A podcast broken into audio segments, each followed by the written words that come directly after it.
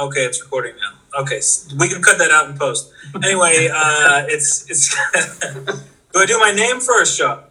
No, no, no. I'm gonna start. Relax. Calm All down, right. boys. All I'm right. ready.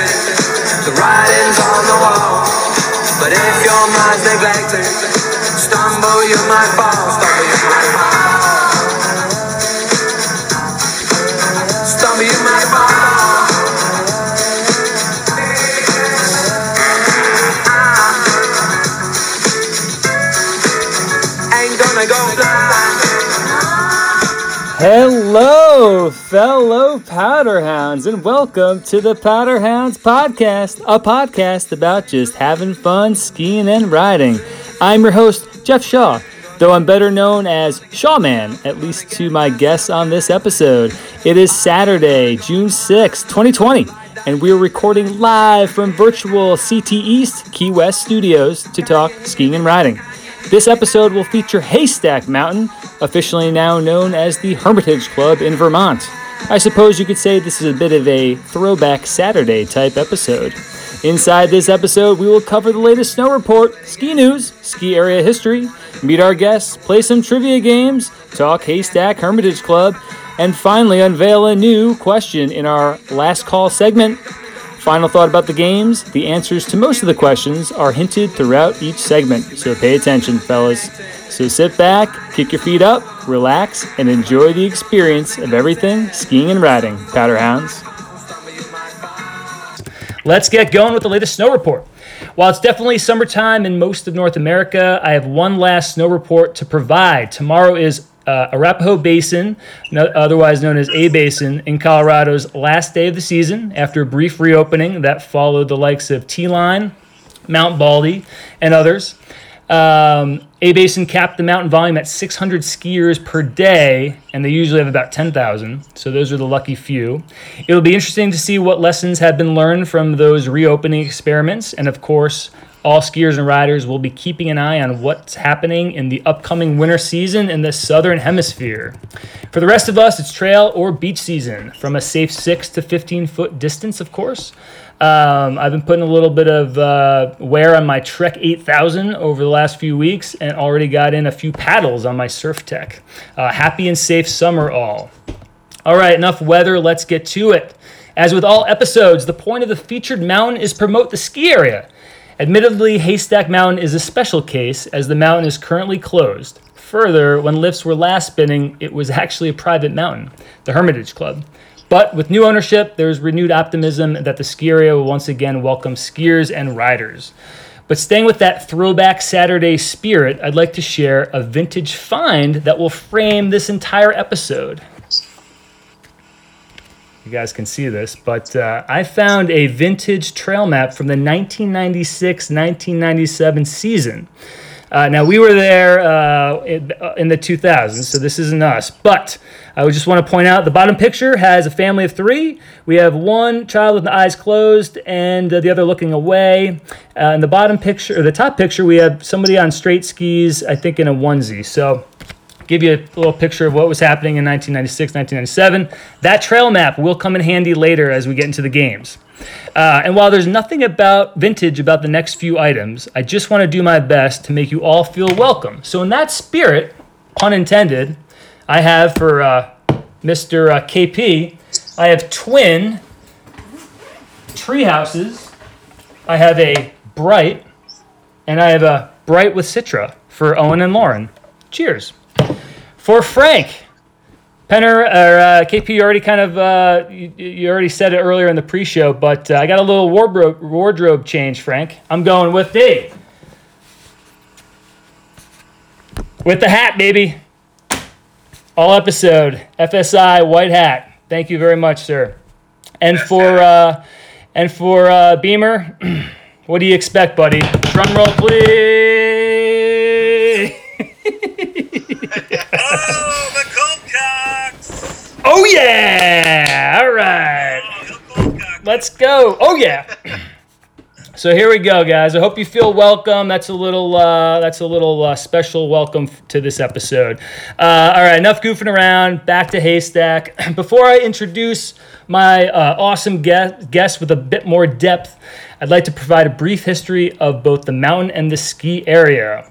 Located in the same mountain ridge as Mount Snow, Haystack is a mid-sized ski area with a bumpy past. Pun totally intended. They have really good uh, mogul trails.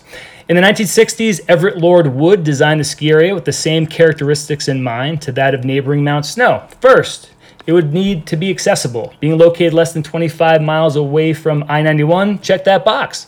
Second, it would need to have a long season. Unfortunately, that trait would prove aspirational rather than practical. As an example, a wine and cheese shop was operational, but snowmaking was not. Third, it needed to have a variety of terrain over multiple peaks and faces, which it did. So, as most would agree, two out of three ain't bad.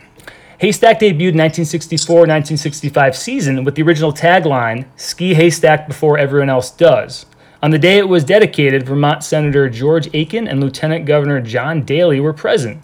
The initial rollout included a three story lodge at the beginner area, the lower base lodge, three T bars, and a double chairlift on the lower part of the mountain, serving a whopping 75 acres of terrain. A shuttle bus uh, service carried people throughout the fragmented base area, eventually having a lower base lodge and ski area and an upper base lodge and ski area. So it's very fragmented. By the 1970s, long term plans included better lifts, real estate development, snowmaking, and a golf course. Alas, in the early 80s, the ski area closed for three seasons. But in 1984 1985 season, it was rescued. A new financing group bought the ski area and updated some amenities. Sadly, like Carmen Sandiego, it's double trouble.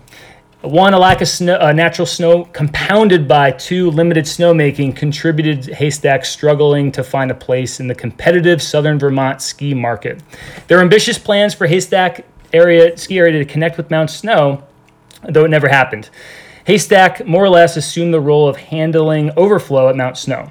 Mount Snow eventually sold Haystack in 2005, ending the relationship. After attempts at an upscale independent ski area and a satellite ski area, Haystack was developed as a private club, the Hermitage Club, which was uh, closed for skiing the last two years and filed for bankruptcy last year. Uh, however, it was recently sold at auction for just over $8 million to a group of former Hermitage Club members. While its future may seem unknown, the new ownership group appointed former Mountain Creek president and COO Bill Benneyan as its executive director and general manager. So, there will be another chapter in this ski area's chaotic story. Haystack is located in the Deerfield Valley of southern Vermont. Getting to Haystack is easy. Just follow I 91 to Route 9 or Route 2 to Route 9 through Dover. So there you have it Haystack Mountain or the Hermitage Club. History in a few minutes. Now it's time to meet our guests. this is when you can unmute, boys. We have three guests in this Haystack episode Franchise, KP, and the Beamer. As you can see, the uh, nickname culture is strong. Gents, welcome to the show. Thank you, Shawman. Thank you. Thank you. All right, first up, franchise. There are two profound memories of skiing with you. One was at Haystack, that still makes me laugh, and it will in a little while. Uh, the other was on the way to, I think, Killington on a totally separate trip. So, as I remember, we were uh, got up early, the whole thing, day trip, and we got stuck behind a line of cars on Route 103 to get there. And you were getting really annoyed at the pace. You know, you want to get there. We got up early. You want to get first chair, whatever it was. I was driving the old Maxima, you might remember, and I recall you made the suggestion, not so subtly, to pass as soon as possible. But rather than uh, maybe uh, me thinking about when that would be a good idea, I literally went into left lane immediately and leapfrogged four cars. I think I hit up to 90 miles an hour for the section that actually went by troop, uh, state trooper barracks like H or something. Uh, and we both had like mild heart attacks. the silver lining in that story was no speeding ticket, and we were able to park, I think, at the upper lot uh, at the ski area. So uh, that was uh, very successful. So uh, mission accomplished there. I'll get to that second, more relevant story a little later. But again, welcome to the show. And I just want to ask for our listeners how long have you been skiing? Uh, oh, wait, franchise or anybody? Oh, this is uh, this is for Mr. Franchise. Oh, this is just for me. Okay. Uh, well, I started skiing in sixth grade with the middle school ski club, and uh, and I, uh, so okay. So how was how old was I in sixth grade? What's that like twelve? Yeah. All right. So you got uh, you got some years on you. Like that. Okay. Yeah. So I don't know. 20, 25, 27 years. All right. So that's pretty good. That's pretty good. Now, what? Uh, when's the last time you skied in those twenty five or so years? And where was oh, it? It's embarrassing. That's It's fine. embarrassing to say. It's been a while since I've skied. Well, this Uh, episode and this podcast will hopefully inspire you to change that next season. I, I say every year I plan on going skiing, and we are gonna, you know, so you know when when uh, you start having a family and things start to get in the way, and like you know little kids don't have any place to go except for like in your arms. It's hard to get on the slope sometimes, at least in Mhm. my, at least for me. So uh, it's probably been it's probably been about two years since I've that, since I've been skiing. I do know the last place I went though was uh, was up really far north. Where Penner, where do you live? Uh, my family's up up around Mount Washington, New Hampshire. Yeah, it was up there. What's that? Okay. Mad River Glen? That ring a bell?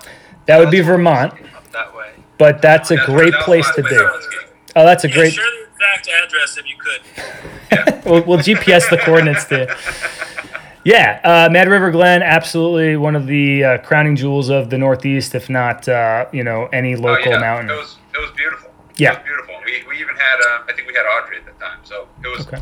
you know it was it was probably it was probably three years ago. Now, would you say uh, the most recent is like your favorite because it has been a little while? Like most, you know. Oh, it was beautiful. Oh yeah, it was absolutely gorgeous. You know, Okay. Waking up, seeing the mountain, you know, uh, yeah, that's definitely my favorite.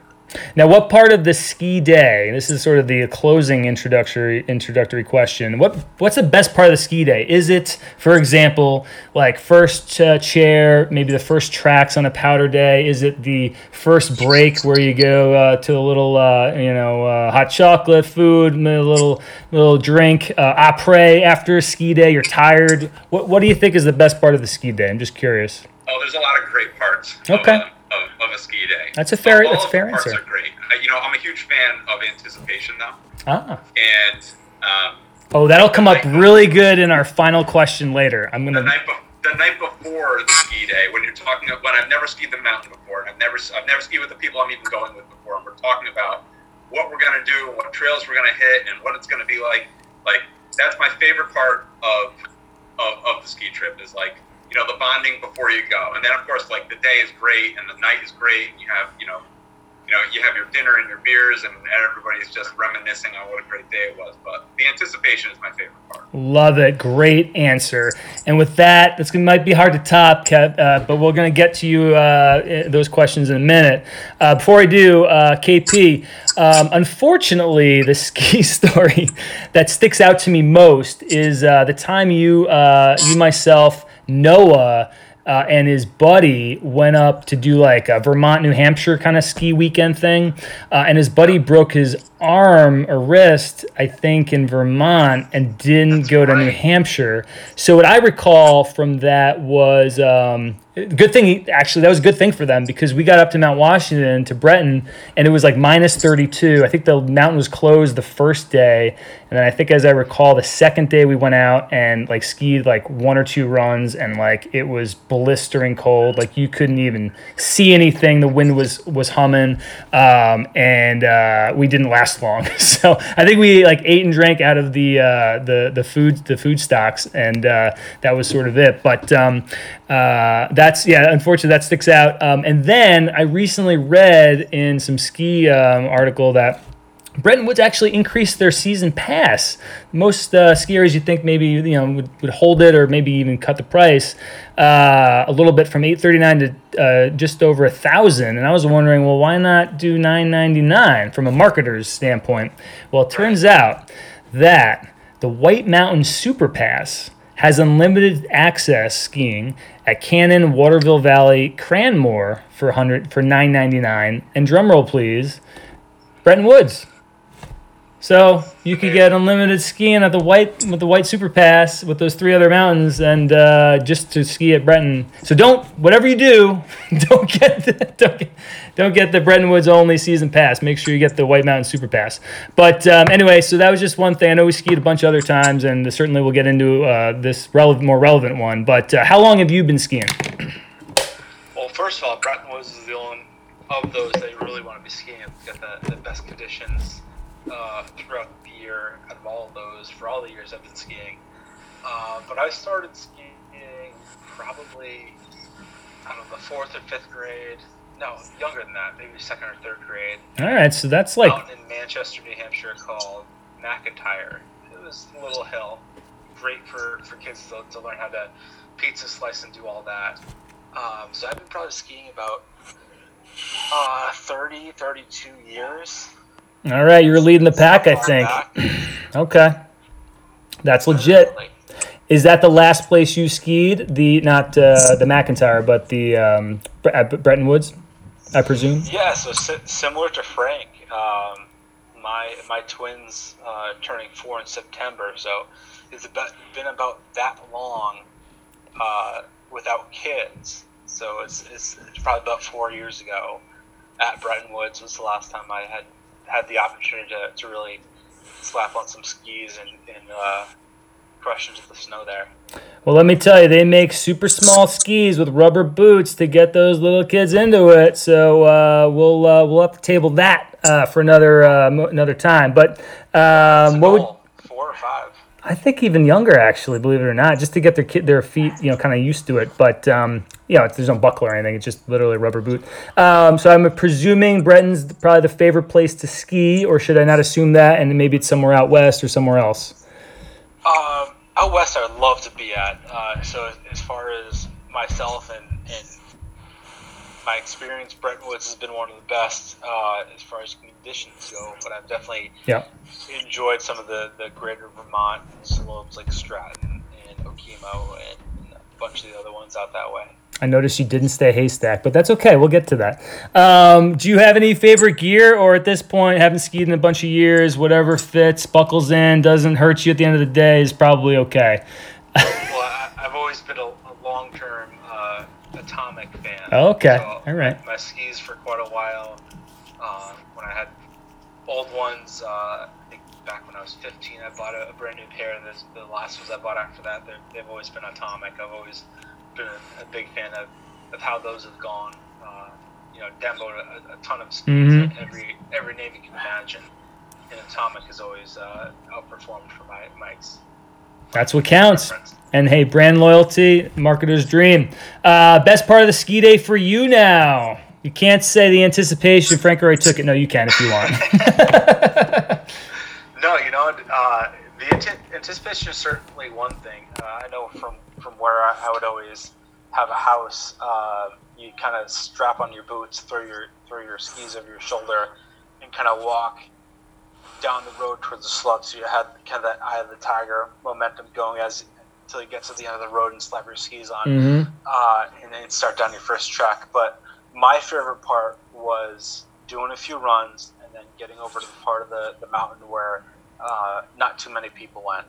Uh, Bretton Woods has certainly expanded their their terrain a, a ton, opened up new trails. Um, but when I, I first a whole bunch of years I was skiing there, there was an area where you know I'm a big fan of skiing the glades, so Mhm. I'd go out there and just at some point in my my life, I just decided, hey, what's beyond the glades? And I just pointed my Ooh, off piste. woods. Yep, out out into the woods, got into the, got into the powder, just skied the hell out of that, and that was uh, just some of the best times I've had. Granted, when you get down to the bottom bottom of the mountain and you realize you're nowhere near a lift, Yeah, yeah, that kind of sucks. But the the ride that you have from the top of the mountain to that point, it's it's uh, nothing beats that. Totally makes it worth it. Did the same thing at Alpine Meadows uh, last season, and uh, worth every every ounce of sweat and uh, labored breathing for 20 minutes. Um, so uh, appreciate the sharing that. That uh, not everyone always thinks to do that. Certainly do it safely if you're going to do it. Uh, last but certainly not least, Beamer. Now, a few trips come came to mind when I was thinking about this. Um, probably because I think we both had uh, the college pass. Um, I think we did both, uh, if I'm not mistaken. One American Ski Company and then the Okemo Stratton one. But um, I just remember 299 in my head. So whichever one was 299, I feel like we, we did that one. But anyway, um, so unfortunately, I think the funniest uh, ski tail uh, was more of like a goofy start to the day than anything that actually happened on the on the mountain. Um, and here here's what I remember. I remember a day trip with the Dangerberry crew. Uh, we slept we slept uh, at uh, 17 Contemporary Drive in Danbury. We got up at like I know. How do I know this? It's crazy. Uh, we got up like 4 a.m. because there was going to be snow in Vermont, and like it was like we need to do this. Um, I recall we headed up in two cars. Uh, I think I drove, and then I think uh, I think it was like Gerard, Adam, maybe Tribble, but I don't know. I don't remember if he actually skied or not. Uh, Tribble is always there in spirit, even if he's not. Yeah, uh, he like had to be there, you know, in spirit. Yeah, so we uh so there's two cars going up again, like four in the morning. I think we probably were up most of the night, so we got like two hours of sleep or whatever. And uh, driving up probably in some snow by the time we got to Vermont, and um, somehow you, me, and whoever else was in the car like ended up at the base lift at like the time we're gonna meet, and then the other car like wasn't there, and then like it took like a long time to figure out like where they were, and like it was before Jackson Gore there, so they only could be in one place, and then like I don't even know how we found out, but turns out they were. I think this is led by Adam of all people, Mister Snow Sports extraordinaire. They were having a sit down breakfast in the plaza at the base of the like the access road. Do you remember? Yeah, you can't keep Adam away from a good meal. He, uh, you know, you don't want to go out there on an empty stomach. That's full. No, no, no. I can't. Uh, I guess I can't hold that against him. But I remember that being like a whole bunch of shenanigans that got that day started, kind of, kind of awkwardly. But uh, uh, all right, I've been uh, been looking forward to asking you some questions here. You heard him a couple times. Now it's your turn. Uh, you are a rider, so I want to ask you, how long have you been riding? Um. All right. Well, yeah. A little bit of background. I started skiing grade school, maybe sixth, seventh grade. I'm the youngest of three, so uh, the whole family was going up there like uh, rich white people tend to do. And uh, I would just do the pizza wedge and rent skis, and we went up to Smuggler's Notch for a week, and uh, it was like the greatest thing ever. Uh, I didn't make it over to Haystack, unfortunately, uh, but you know that's certainly on the list. Um, and then sometime when I thought I would try to be cool, I switched over to snowboarding. Uh, it didn't work, but snowboarding was a lot less gear to tote around. So, uh, yeah, that would have been high school time, maybe junior year of high school. This would have been 96, 97. And then. Uh, 96, yeah. 97. Hmm. That is not not me in that brochure that you're holding but uh, probably the one not looking at the camera. Um, but yeah, so then after that, yeah, all through college, as you guys know, at UConn, and then um, pretty much moved to Florida a month after I got out of school in 2004. So I remember we went up to Mont Saint Anne in Canada in Quebec, and then a month after that, I was in Key West. So it, in the temperature in the car, it was like nine negative 19 degrees, and then 84 degrees in one week. So it was uh, it was pretty insane. So I'm a little Yeah. bit of an outlier here with the group because I am a snowboarder. I have not been on snow in a while. I uh, have no children, and I'm generally just a derelict. So let's keep her moving. well, I think we got the uh, the last time you skied at uh, St. Anne's, and uh, would you say your favorite place to ski? You left that part out, or was it Smuggler's oh, Notch? Birch, baby. Smugglers? Big Birch. Oh, No, no, uh, no. Growing up in Danbury, you get uh, you get Big Birch, which is over in New York, or Mohawk, which is the pride of Connecticut. That's and, right. Uh, Mohawk is the jam. That's where I cut my teeth as a kid, uh, literally and figuratively. And uh, no, that, that was probably good. I mean, besides Haystack, I would say I've been to Okemo the most. yeah. Uh, I yeah, I um, but it was great just because that's just what's there. So you do what you got to do. That's it. That's it. Uh, now, what about gear? I uh, are you? Uh, did you? I'm trying to think. When you went to um, Tahoe, did you did you bring gear or did you rent gear? Oh no, no, I rented gear. Um, and that's the thing. Uh, you know, I started skiing, it was all these straight skis, not the curved ones like you kids got today. But then, uh, you know, I had a snowboard and I wanted to be different. So instead of getting a Burton or a Rod or something like that, I got a Salomon because I wanted to be different. And this thing weighed like 45 pounds, and it was fantastic. It was as long as a, like a surfboard, Yeah. and you just cruise. It was a W5 164, and that's what I rode all through college. And uh, it was absolutely great. And since then, I've just rented because um, I live in Florida, so I'm not going to use up my precious crawl space Sure. with some snow equipment. And my girlfriend's snowboard is down here, and she insists on dragging it everywhere we go. So it has to fly on Southwest because you get a pre-check bag, and then Sure we got to deal with just lugging this thing across the country. Anyway, uh, yeah, Salomon. All right, go Salomon, or or not, maybe not not ever. Uh, best part of the ski day. Uh, well, since the other two took what weren't going to be mine, I think that after you get that clam chowder in a bread bowl for lunch, Ooh, and yeah. then you put those boots back on. Oh no, no, it's not good. We're getting to it.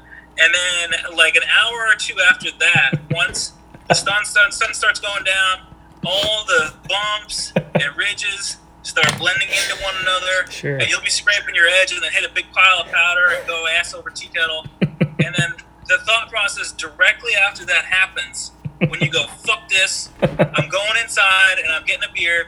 And then that last little bit when you're going down the hill, I'm going, okay, just don't fall again because this day is over. And then uh, that's probably my favorite bit. You, you unclip at the bottom, and then that that moment there, from the time you get in the lodge to the time you get your first big ass beer, is the best. Love it. Love it, man. Love it. I feel like I witnessed that happening to you a couple times. Ah, testify, testify.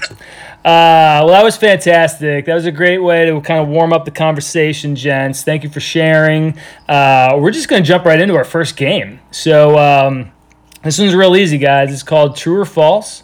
And uh, hopefully it'll be pretty straightforward, right? I'm going to read you a statement, and we're going to go round robin, and uh, we're going to say, you know, true or false your answers, and we're going to see how it goes. So, According to this vintage 1996 1997 trail map, Haystack has or had 49 trails. Uh, let's go with Beamer. Uh, that is true. It's as true as anything I've ever heard in my entire life. Uh, franchise. I'm gonna go with false because I wasn't paying attention when you said that. Uh, all right, Haystack, according to 1996 1997 trail map, has 49 trails. True or false? You're going false. you're with false. Uh, K, KP, what do you got? I'm gonna go with false. I think it has probably in the, the 30, 32, 35 range. Uh, no, actually, uh, Beamer take a commanding lead. It's 49 trails in 1996-1997 season. And in fact, when comparing the old trail map with the uh, picture of the newer one with the Hermitage logo, the only noticeable difference I saw were uh, a couple. Uh, Stump Jumper is now Fever Pitch, Yellow Birch Lane. Uh, Birch is a uh, going to come up a little in a little bit. Is now the Birch, and uh, New Gladoff Cauldron is now called Triforce. So there you go. How about that? Uh, second question: Haystack has had four different owners since opening in the 1964-65 season. We'll keep the same order so everyone kind of gets the flow. Beamer. Uh, false. I say three owners, but some of those owners were the same because those guys were hanging out at the club. I remember that they were sitting around smoking cigars saying, "You know what? Why don't we buy the buy the mountain?" And uh, yeah, I'm gonna say false. All right, Frank. What do you think? Uh, I'm gonna say false too. KP. I'm gonna go with true. It sounds like a, a good amount of ownership throughout that time period. It's actually uh, false. Uh, at last count, this being on a roll, baby. Uh, at last count, the ski area had at least eight different owners. This is that bumpy past I was talking about at the beginning in the intro. All right, uh, true false. In 1968, a hip new nightclub called Sergeant Pepper's opened on the mountain. Beam. Uh, that's got to be false because that's no way that you said that earlier in the show and I didn't remember it. So uh, yeah, false. I'm going false. Frank. Ditto. Frank. Ditto. I don't remember you saying that either. Uh, KP. Definitely false. Sounds like a. All right, so uh, just to be clear, if you go back and listen, I said most of the answers, not all the answers are when the, in the in the intro. So, it, do you want to? Does anyone want to change their their answer? We're all No, false. I'm double that Double only has it not been named in Dr. Pepper's Sergeant All right, you are all wrong. It was actually true. Uh, and I think, again, going back to that intro, it must have paired well with that wine and cheese shop, uh, which I did mention. Um, and in case you were wondering, the Sergeant Peps at UConn was Sergeant Pepperoni's, not Sergeant Peppers. So I had to check that just in case. all right, uh, a couple more and we'll move on. Uh, 1972, Haystack made regional headlines when one of its short double chairs de-roped. Beam. Um, false. That was probably 71. I know those new cable uh, safety standards went into effect in 72. So, OSHA. uh, Right. yeah, yeah, yeah. Before that, it was just kind of the honor system. So I'm going to say false. Frank.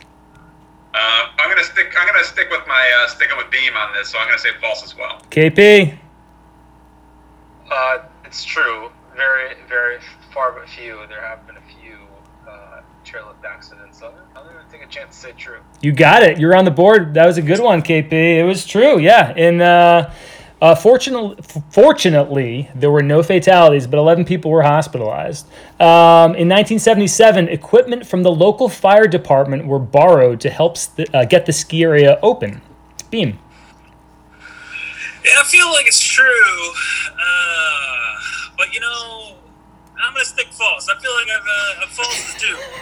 you know, they use those fire hoses for the snowmaking, it seems like, but uh, maybe it wasn't 77.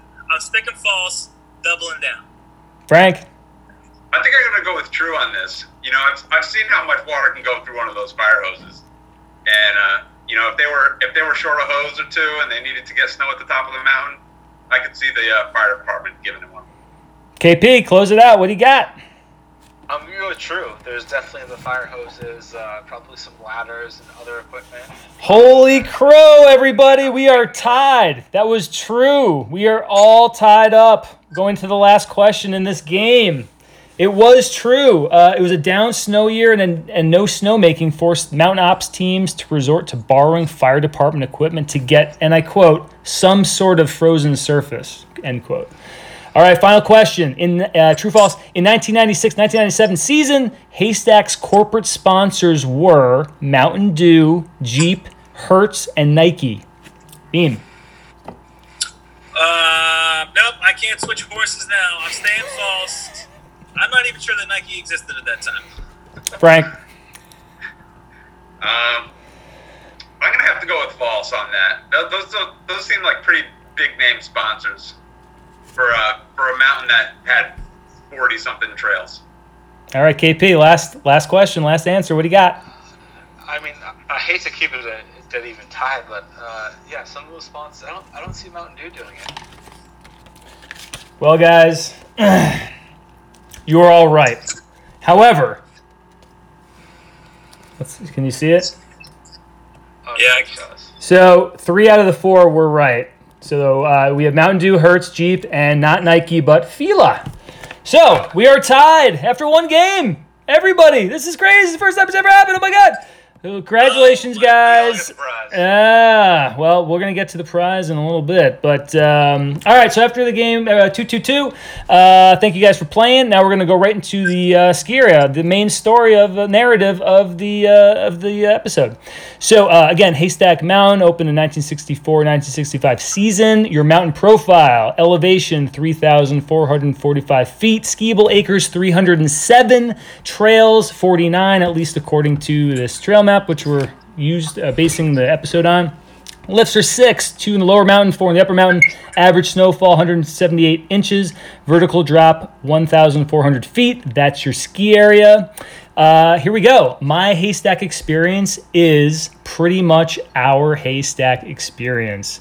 Uh, now, um, again, pre-show, we were we are trying to scratch uh, some cobwebs uh, out of the old uh, the head, and we're gonna see where where this goes. But um, what I remember, gents, is it was a ski trip after fall semester finals, and there was a uh, ski dump up in Vermont that we were trying to catch, and we're able to. Um, join up with another buddy who had a place up there. And um, so I only recall the snowfall because we took three vehicles, and of the three, only two made it up the snowy hill uh, th- to the house.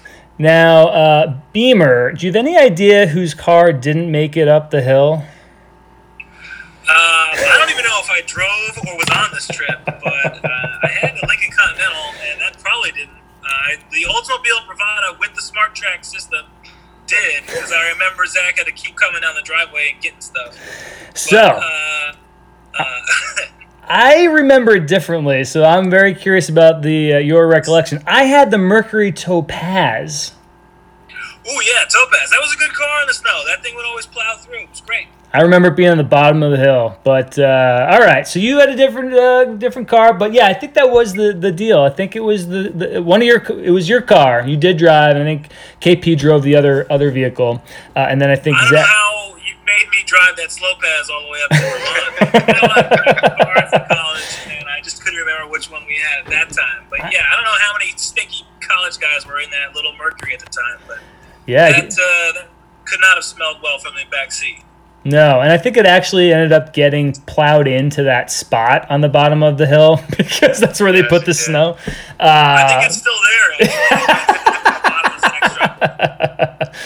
Just a little donation, I guess, to the local uh, community. Um, all right, so that was a little kind of fun little tune up there. Um, I remember though, before we actually got to the house, before we got to the big hill, the snowy, slippery hill, uh, we had to pick up some provisions and uh, you know, food, gas for the vehicle, return trip, and of course, uh, some beverages, being the provisions.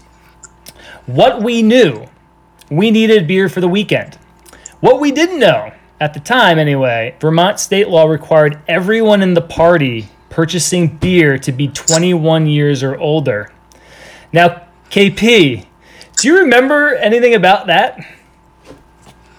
Uh, yeah, we definitely all weren't 21. I, I believe uh, maybe Zach and myself were not, and we had to go hide in the uh, the car out in the parking lot.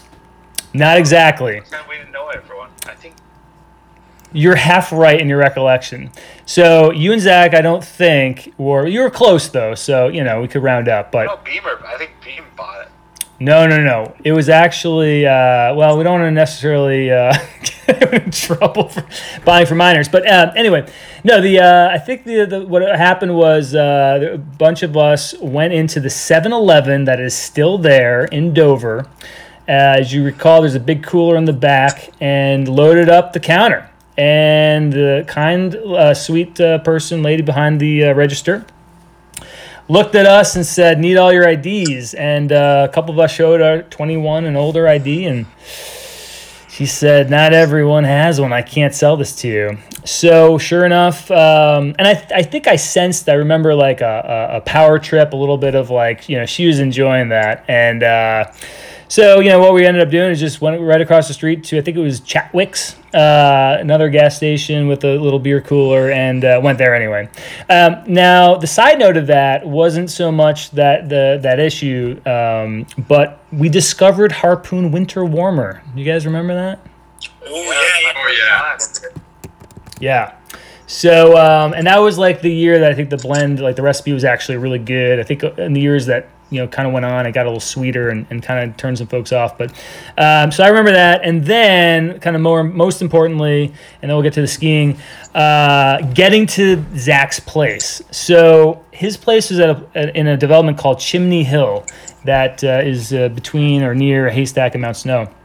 Now it's tough to find the actual address, the the houses, because again, not to date ourselves, but let's just say Waze wasn't, uh, you know, a hot commodity everyone had.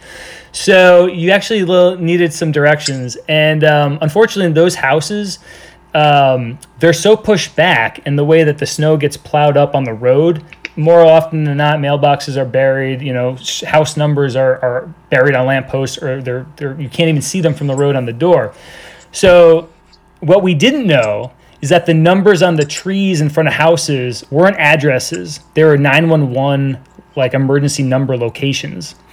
So I think it was I was with yeah KP and maybe Zach and no he was obviously at his house so maybe it was the two of us and we were just driving in endless circles up this snowy slippery slippery dark hill trying to find the house.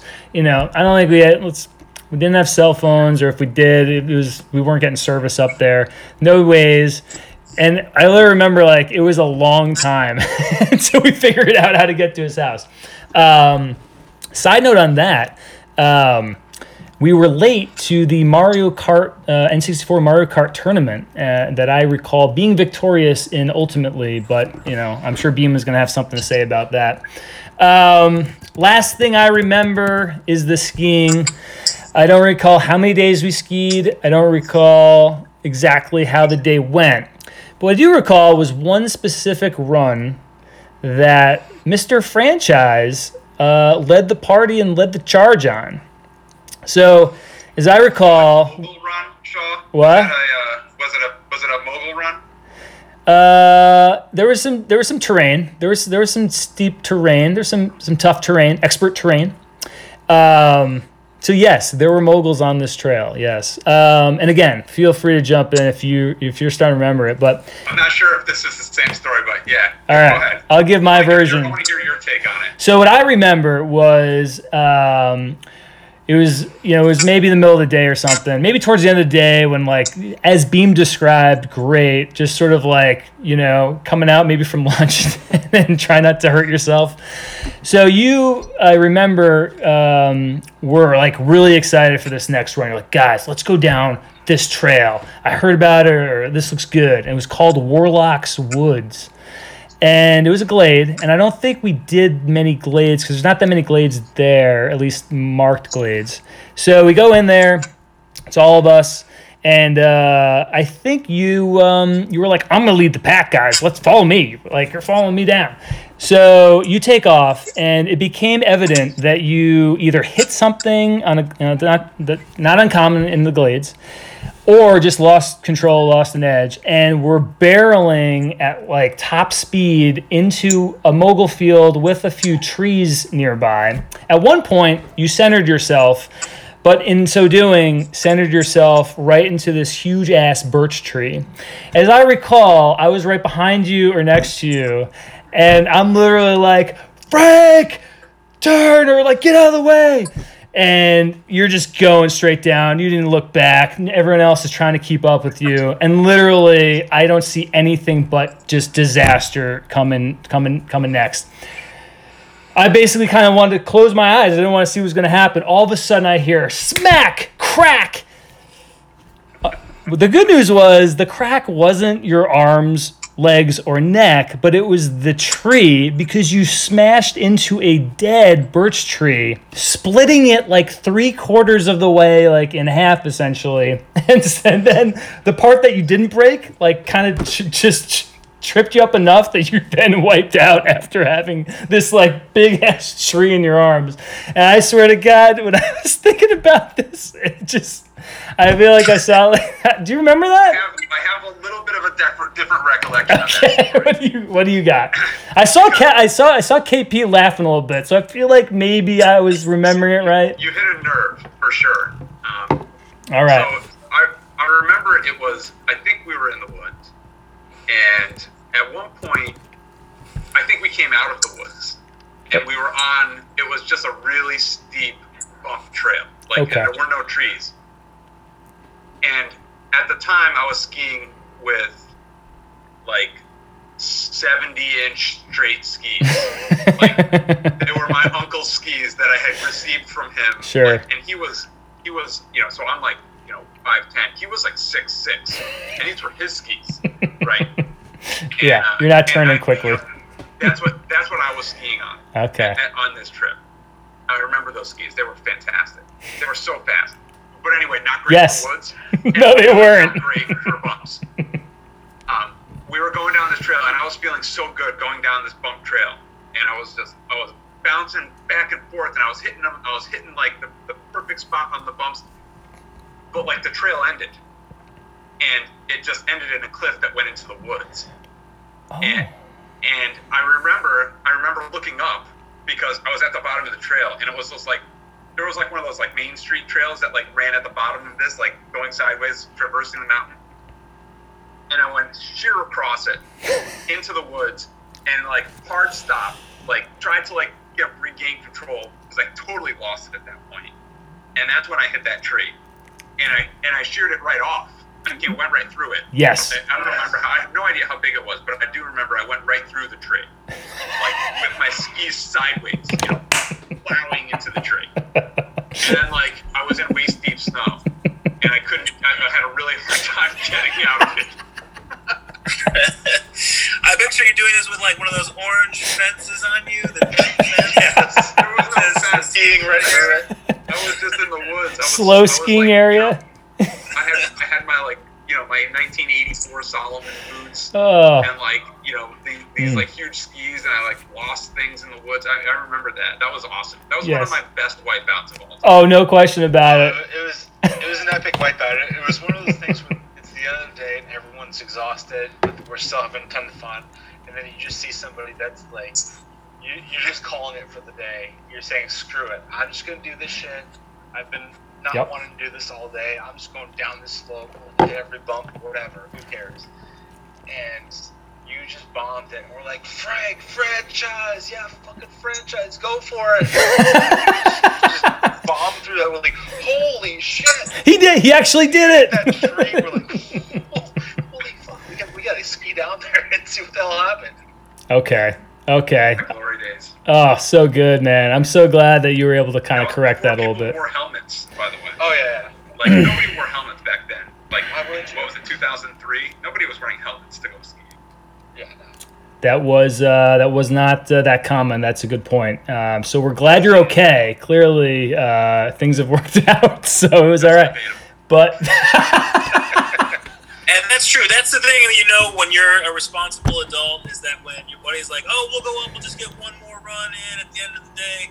And then if you're old enough to know that you shouldn't do that, then you're a responsible adult. You're like, "Nope, that's it for me. Be good, everybody," because ninety percent of the injuries happen on that last run where you're just trying to get in safely and just you know you can't enjoy yourself because you're like, "How bad would it be if I busted my knee on this last one?"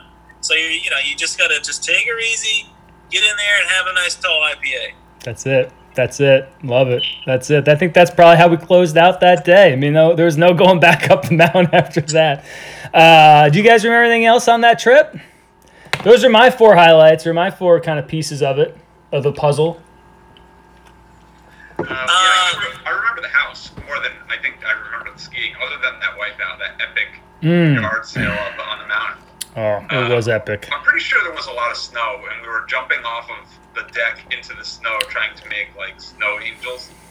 And I vaguely remember Yeah. jumping off the deck and getting the wind completely knocked out of me, like landing in the snow, like because the snow was just fluffy, and you went right through it, right. clunk, and hit the ground. You know?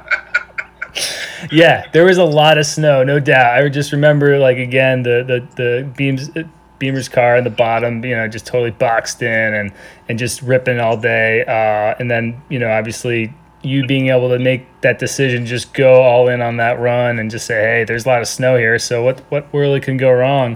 Um, I yeah, I think, and I think Zach might have had. I think he was a rider. I think he snow, he was he is a snowboarder and I think he might have even set up like a jump like from his deck, like almost like kind of roof line deck kind of thing. And I think I think he actually either that or sledding or something. So there was a ton of snow, and and those are the days, yeah, that it just dumped up there. Yeah, that's true. That was a really nice cabin, and I think now that we're all older and you guys have kids and everything, and to think about like owning a house or a nice ski cabin, and then having like five or six or ten idiot college kids at your place, like they're just gonna be destroying. I don't know how they how do they use the stove. These guys don't know anything, but somehow we uh, we made it work, which was great. And I remember the cabin more so than the mountain too, just because it's you know everybody hanging around and acting the fool, which is really the best part of any trip. No question about it, and and winning the Mario Kart, you know, tournament. But um, yeah, no, definitely. Um, Oh, you? no, man, I'm not sure if your listeners know, um, but we Should I mute you? have a Mario Kart tournament to figure out who was going to get the large bedroom in the condo that we shared. And let's just say I had a lot of room to stretch out that year.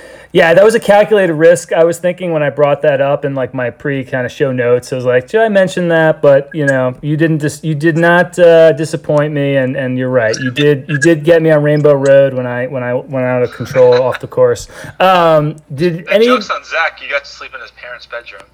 Oh, yeah, I don't quite That's remember true. the Yeah. accommodations, but um, yeah, again, Yeah. Zach. Mom was still in there. Hey, I uh, That I don't remember, uh, but uh, I did lose lose touch with them a little bit. So I gotta I gotta try to track them down. Um, I didn't. I was not successful in, in my my uh, couple attempts uh, on the on the interweb. But uh, did you guys close this section out? Did any of you guys ever get back there, or do you know at least for uh, franchise and KP? Do you know anyone that was a member of this Hermitage Club and and uh, you know invite you know that would maybe get you invitation. I, I had read at one point that you know, I mean, the buy-in to the club is like was ridiculous, and then the annual dues was like fifteen thousand dollars even before they um, they you know went bankrupt. So you know, it's a sizable commitment for for that for that to hill. But um, just curious if you knew anybody, because otherwise it's gonna be tough to get back on that hill. Yeah, I I don't.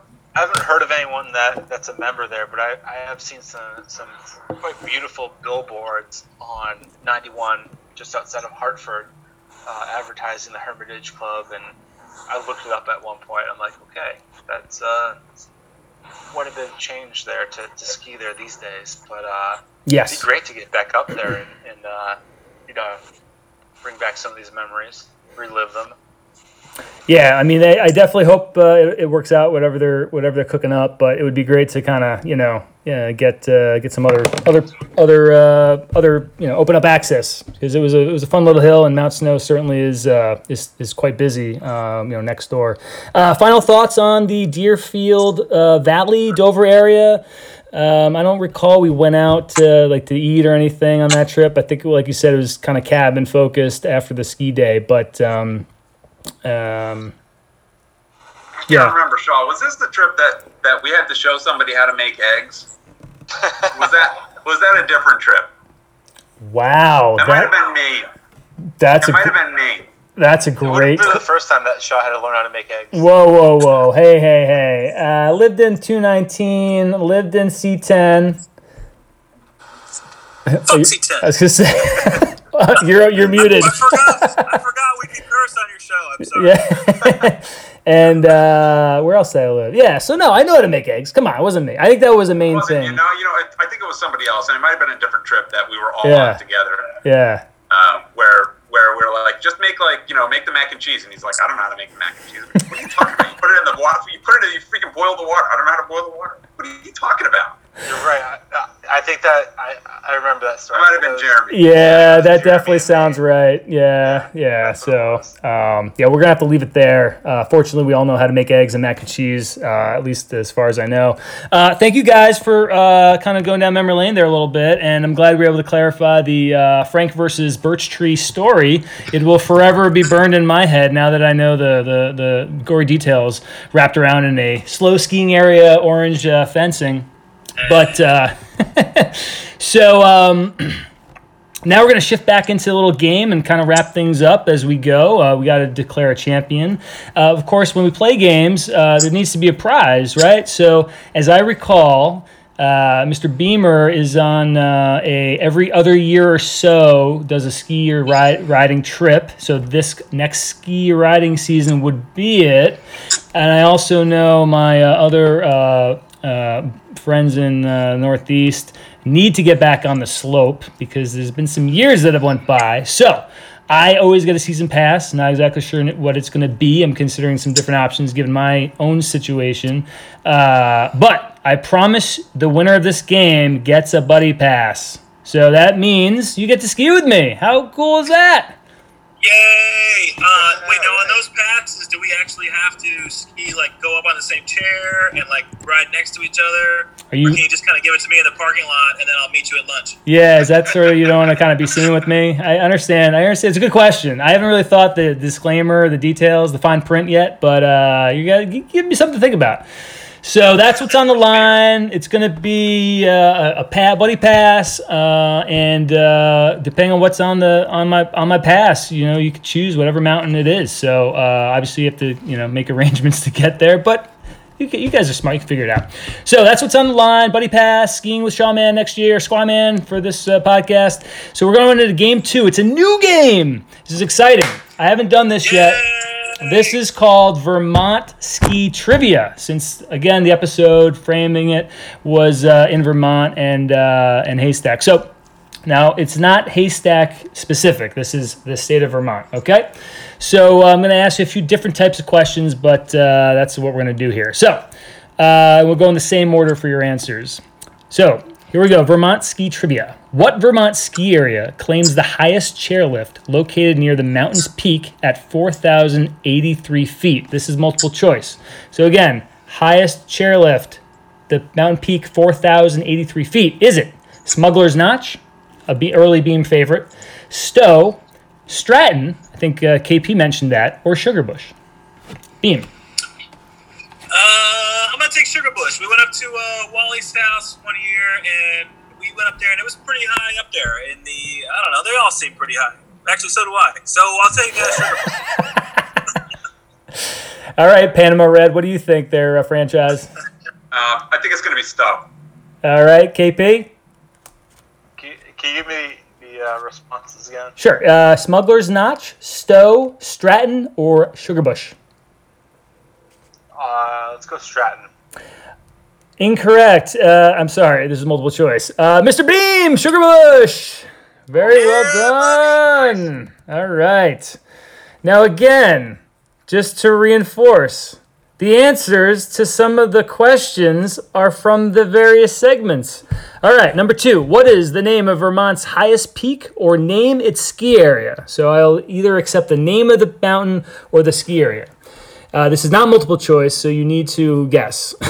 Say again, what is the name of Vermont's highest peak or name its ski area? Beamer. Uh, I would like to remind everybody that I live in Florida, and I have for the last 17 years. Um, but uh, you know, I don't know. Let's just say Killington. Sure, Mount Killington. Is that a mountain? It's a thing too, right? All right, Killington. Franchise. Um,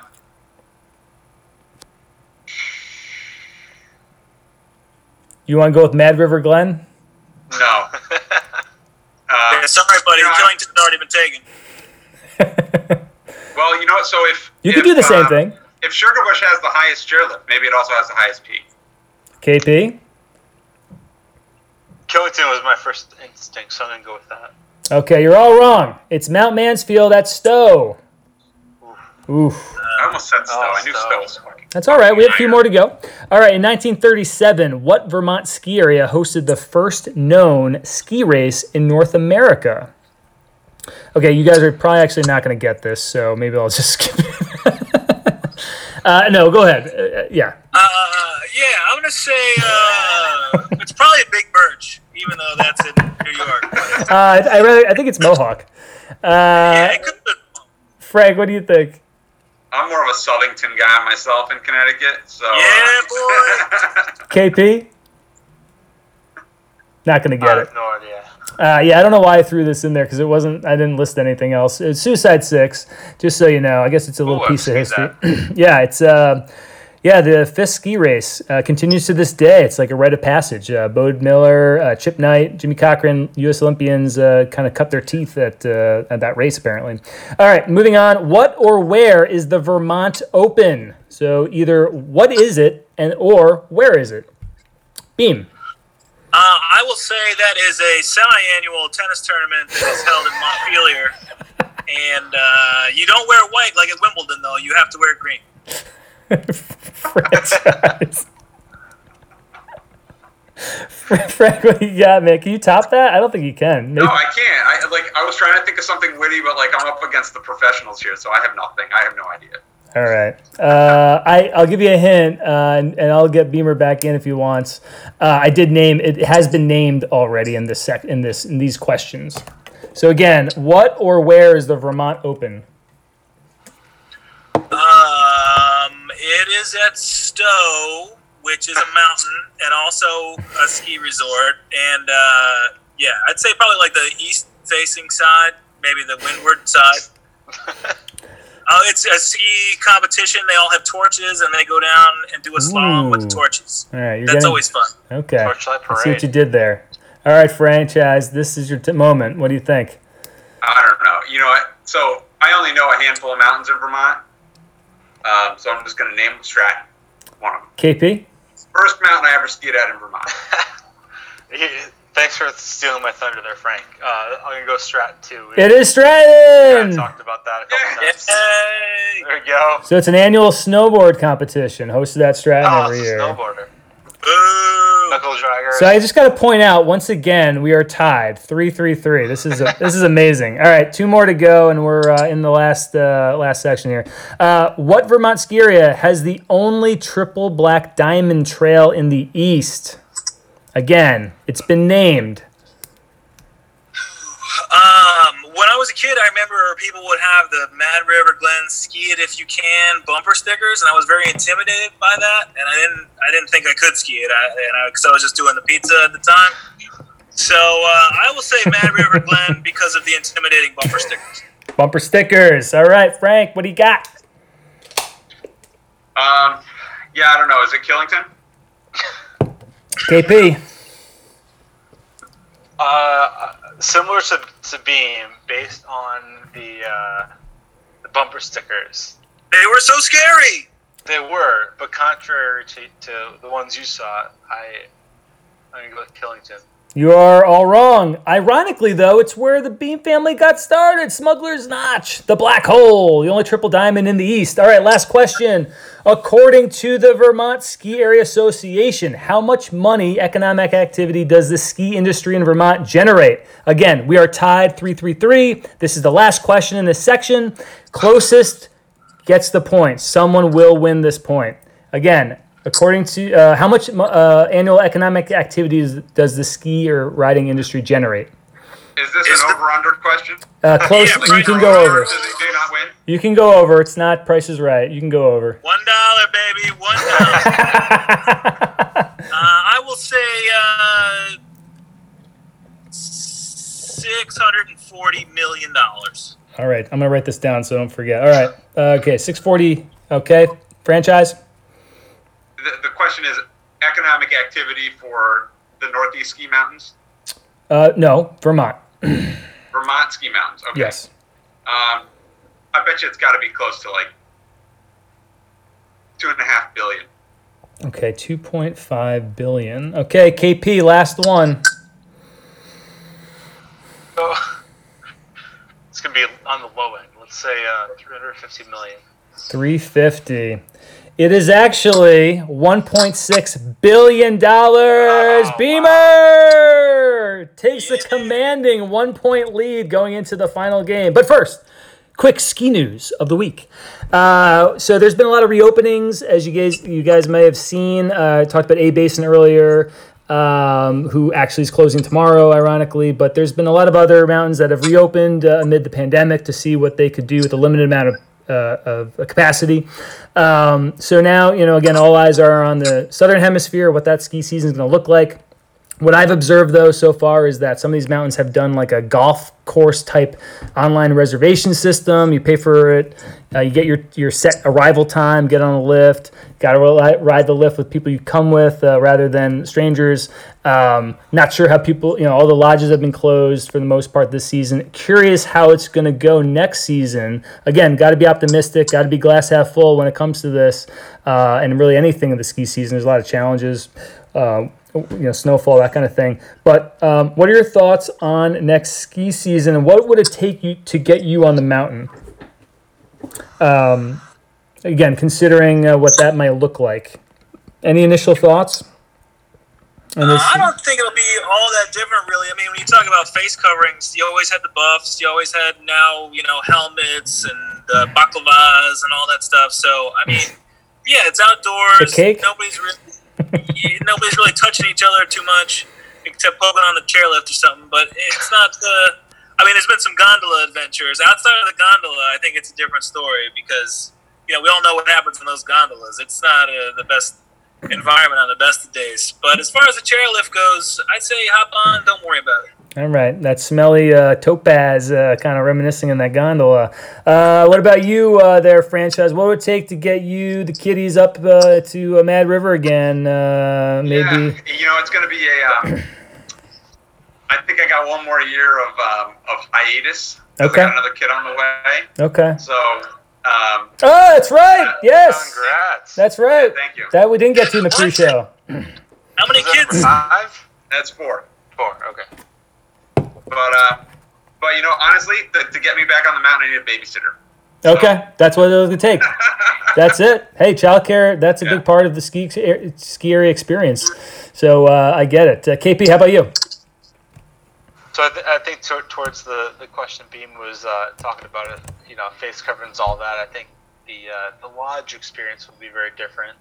Um, I think what I need is maybe a Shawman organized ski trip for me to uh, use an, as an excuse for why I need to get a weekend away Oh, maybe a cabin on Chimney Hill. and, and do do a, do a guy's ski weekend and uh, and sell that to the you know to the better half. All right, to be That- that- That will get me back on the slope. If To- not, if not, then it's you know getting my uh, my 24 year olds on on skis in, in December or January. All right. Well, we will see what we can do. I'm looking forward to it. I'm hoping the ski areas. I expect them to definitely change some stuff up, but I think you're right. Um, and when it comes to sort of that balanced approach. All right, final game, and we are uh, going to be uh, wrapping it up. This is a guest favorite. Okay, this is the final game. The guest favorite. Most uh, most folks have liked enjoyed this. Um, and it's uh, we'll see. Uh, I'm gonna give. It's called Name That Ski Area it's not just Haystack. It's not just uh, Vermont. It could be a couple other uh, a couple other states. But I think they're places that you all know, uh, not too you know off the beaten path. I'm to give you five hints: elevation, the name of a chairlift, the name of a popular trail, a name of a lodge, and the state. And you just need to guess ski areas. So you guess as many as you want, uh, and then whoever gets it first gets the point. So this is a bit of a kind of chaotic game at times, but um, we'll see how it goes. So here we go. Name that ski area. Elevation 3,967 feet. Golden Golden Express. Are you mate? All right. How about this? I'll start with the state and then work my way back. So it's Vermont. Elevation 390, 3967. Golden Express Quad. Upper Pike is the trail. No. Hermitage Club. No. Last Run Lodge is the lodge. It is in central Vermont. It is next to Killington. Uh, Stowe. No. There's a Uh, smaller Mount hill- Stowe. Mount Stowe. No. There's a smaller mountain near Killington. No. All right. It is uh it is Pico. So no one got that That's one. what I said. Oh yeah, yeah. It sounded I like said that. Did you? I thought it sounded like Okemo. I said I said Pico. Oh, did you? Oh, then you got it. Pico de Gallo. All right. Sorry about that. Yeah, Frank got that one. Oh, nice. Congrats, man. Well done. All right, here we go. Elevation. Fourth, uh, I'm sorry, New Hampshire. Uh, so KP might have an advantage here. We'll see. Elevation 4,000 feet, White Peaks Express, Old Tecumseh, the Freestyle Lounge, New Hampshire. It's a mid-sized mountain. It is uh, it is in the White Mountains. Um, Mount Sunapee. Sunapee. no, but that is a mountain in New Hampshire. That's a good guess. That's all I got. It's the only one I know. All right. Um, three, two. What'd you say? I want to keep this kind of close too. So, uh, Let's ski this one. um, um, actually, if you get this right, you tie Frank and Beam again. So maybe I do want to give it to you. We'll see. uh, Frank what and about me. this? What about the town that's in? I'm, Oh, I don't have that in Oh, front of me, man. All right, nobody gets it. It was Waterville Valley. Oh, okay. I wasn't gonna go there. All right, two more, and I think we'll declare a winner. Uh, t- elevation 10,067 feet. The Witches, Fever Pitch. I'm sorry, no. Uh, okay, yeah, California. Sorry, 10,067 feet. Sky Express. No, Sky Express Milky Way Bowl Stagecoach Lodge. Heavenly. Yes, Beamer. Thank you. Yeah, I just stayed there last year. It was fun. Yeah, I kind of gave that one to you. Um, let's go with uh, elevation 3,100 feet. Zephyr, oh, I'm sorry, New Hampshire again. Uh, Zephyr High Speed Quad. Shenanigans. Shooters. Ooh, shenanigans. Uh, Mount Sunapee. No, but it's in that state. Woods. Bretton Woods, Penner! There you go. that was your layup, and now here comes Frank's layup. um, elevation, seven thousand eight hundred feet, single chair. the place Frank brought his family to two years ago. Two years ago. No, no, I made that one up. I'm just kidding. Uh, yes, that was it. Um, all right, so th- so we're all tied. Literally, I had to do that because I gave you guys your homers out of order. Um, so here we go. This is it. So we're tied. It's uh, it's five five all. This is it. Elevation. It's in Vermont. Elevation, three thousand five hundred fifty-four feet. The witches. Who said that? Haystack right here, baby. Beaver! Got it! And if you let me fitch, I would have said Fever Pitch, which is the trail I mentioned had a name change in my monologue. Hermitage Inn, Vermont. There we go, Beamer. You win the game. You have a buddy pass on Shawman when, uh, if and when you make it up north. And uh, otherwise, uh, if I can get my my friends franchise and KP out, I will gladly give them a buddy pass too. But it sounds like it could be it could be rough. Um, all right, last section is après ski. We're just gonna skip that for now. Uh, sort of the last call. Any final thoughts on Haystack? I think we pretty much covered it. Um, the one last thing I just want to ask you guys, sort of a new question, the great debate I have been spinning in my head for a little bit.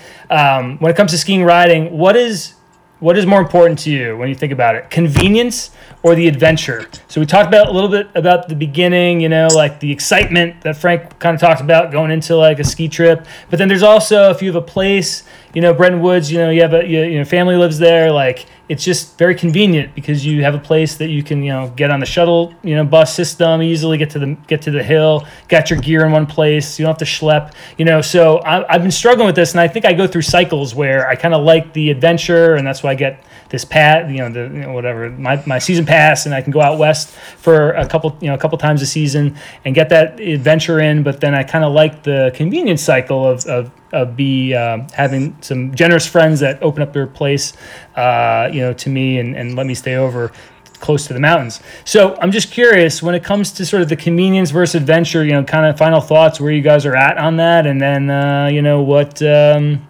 you know, final thoughts on uh, your skiing kind of, uh, I guess, experience uh, g- to close us out. Who wants to kick it off? Maybe go out of order this time. Maybe uh, go go to Mr. Franchise. Yeah, you know that's a that's a good question, Shaw. You know, so is it is it the adventure or the convenience? You know, the convenience makes it easier to go, but the adventure keeps it exciting. So, um, you know, I think you know before before you can have the adventure, you need to you need to be able to do it conveniently, right? Because if you're not doing it at all, right? If it's not easy to do and you're not going and you're not skiing, because right now for me to go to Mount Southington would be an adventure. It's you know half an hour away. 45 minutes away. So without having the convenience factor, you can't have the adventure. So I hmm. think that's a I think that's a that's my take on that. You know, the certainly the adventure is more fun because it's all brand new and who knows what's going to happen.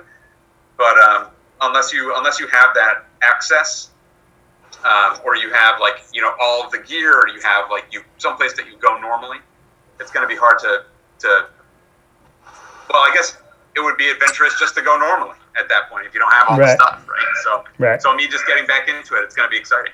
Right, right. KP, what do you think? And you might be a little biased because again, you got your hands full and you got a nice little setup, but I'm just kind of curious everyone's I, take. I mean, speaking in general, I think it's a combination of both. It's it's really just comes down to the overall experience. So it's going to depend on on where you are in, in your wants and needs when you go into skiing. Is it the convenience of having someone that you know that has a place nearby a mountain or on the mountain, um, and and what that means prior to skiing when you get up there that first night, and what you're doing after skiing, um, as well as uh, the adventure once you've you know whether it's a, a half hour drive from from your buddy's place or if they're right in the slopes. Uh, the adventure is always right there. So I think it's a combination, the overall experience, and uh, it depends on, uh, you know, let's say a group of four of us going. You know, some people are going to be there for the the uh, the convenience because they don't get to ski much. Others are there because they want the the excitement uh, and the adventure of that mountain. I lean more towards the adventure, but I think overall it's it's the, the combined experience. What do you think, uh, Mr. Beamer? Well, yeah, as we get older, I can't speak for these other guys, but like, obviously, adventure's nice, but you know, comfort is also and convenience is good because nobody wants to pile four stinky college kids in a Mercury Topaz anymore. we wouldn't do that. We all fly in. We're like, oh, well, what's the closest airport? Well, just fly into Keene or wherever, and then you know, or rent a minivan or a regular van or take two cars. Like, no, the adventure it leads to some sort of uncomfortableness, uncomfortableness, Mm-hmm. where you say, okay, it's not an adventure if you're comfortable and everything goes according to plan. So, uh, you know, but I like when things go to plan and they are comfortable and I have a bed to sleep in instead of like the floor next to a floor heater. You know, Couch cushion, now, inflatable. yeah, so Yeah. I don't know. I'm I, li- I'm starting to get along with these old guys that are like, you know what? Just give me a nice heated vest or something that I can wear, and I'll just go out there and have a nice time and not deal with you know sleeping on a floor somewhere, which is good. But you know, it's uh, the dues are paid. You know, you go through life and then say, okay, well, I've earned a bedroom by myself, and that's pretty much all you need. But after that, you know, it's uh, it's just gravy. Absolutely, absolutely, and that's why I think the season passes as they get more, uh, you know, inclusive. Uh, you know, kind of, you know, gives you both options. You know, on the one hand, you got some local mountains that might be convenient, and then the other hand, you got some maybe Midwest, West Coast mountains, or even on a different continent that uh, is that adventure. So, um, you know, all right. Well, I appreciate you guys sharing. I'm still on the fence. You know, I. Uh, I've been, you know, thinking about this a little bit, and I'm glad to get your takes. Uh, any final thoughts? Anything we didn't get to that you were expecting or you wanted to say? Um, and then otherwise, I'm just going to close it out with some final final words, and and uh, we're going to end it. Last call, literal last last call. Ski fast, take chances. Be comfortable. Get a bed. That's it. Get there first. well, I'm going to leave it there. Thank you to my guests, Beamer, Franchise, KP. Thank you to my listeners. Find us on Twitter at Powderhound Skis. Even better, subscribe to us on Apple Podcasts and Google Podcast Manager. Just type Powderhounds Podcast. Until next time, see you on the slopes, Powderhounds.